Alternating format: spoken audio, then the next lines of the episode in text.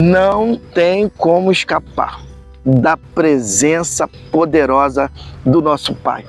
E aí, quando eu internalizo essa primícia, esse princípio da inescapável presença de Deus, onde não há onde se esconder e que Ele está presente na minha, na sua vida, ah, isso tudo muda na minha visão em relação ao Pai.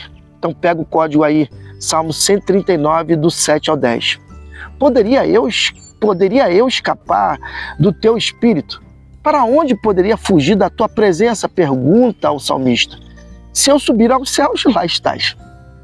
Se eu eh, fizer a minha cama na sepultura, também lá estás.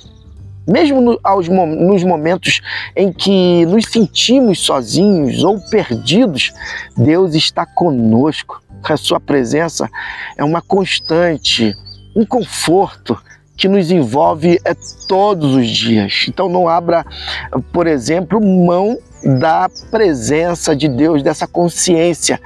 E aí a sua alma, ela vai descansar.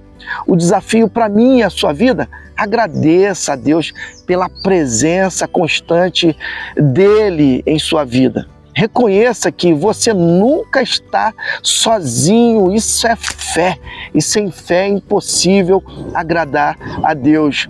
Mas o convite para mim e a sua vida nesse dia, tenha a certeza e a convicção de que Deus está presente e Ele é, cuida de você, porque você é filho de Deus, você é amado Pai.